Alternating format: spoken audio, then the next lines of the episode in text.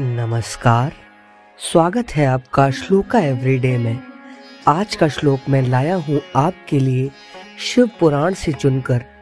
देवों के देव महादेव को प्रसन्नचित करने का एक श्लोक। आइए श्रवण करें आज का शिव श्लोक।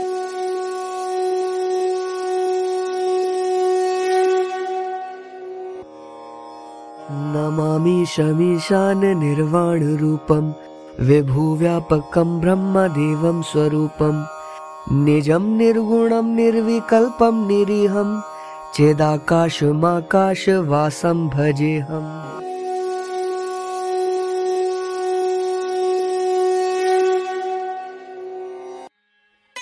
अर्थात हे मोक्ष रूप विभु, व्यापक ब्रह्मा, वेद स्वरूप, ईशान दिशा के ईश्वर और हम सब के स्वामी शिव जी आपको मैं नमस्कार करता हूँ।